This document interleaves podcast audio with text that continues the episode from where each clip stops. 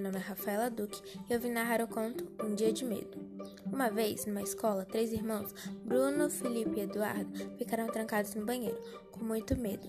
De repente, Bruno gritou muito forte: Socorro! E os dois irmãos perguntaram: que aconteceu? Uma aranha, uma barata um rato te picou? E o Bruno não parou de gritar.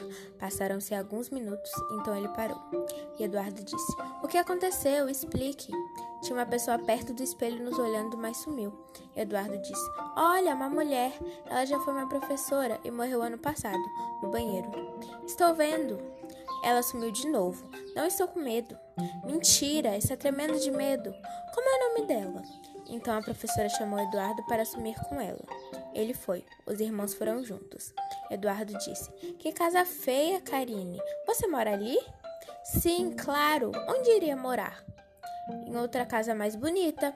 De repente, outra alma apareceu e disse: Você tem que sair daqui. Por quê? Vocês vão morrer. Bruno disse: É mentira dele, olha a cara dele. Bruno ficou. Os outros voltaram para o banheiro e Bruno voltou apenas um ano depois para casa.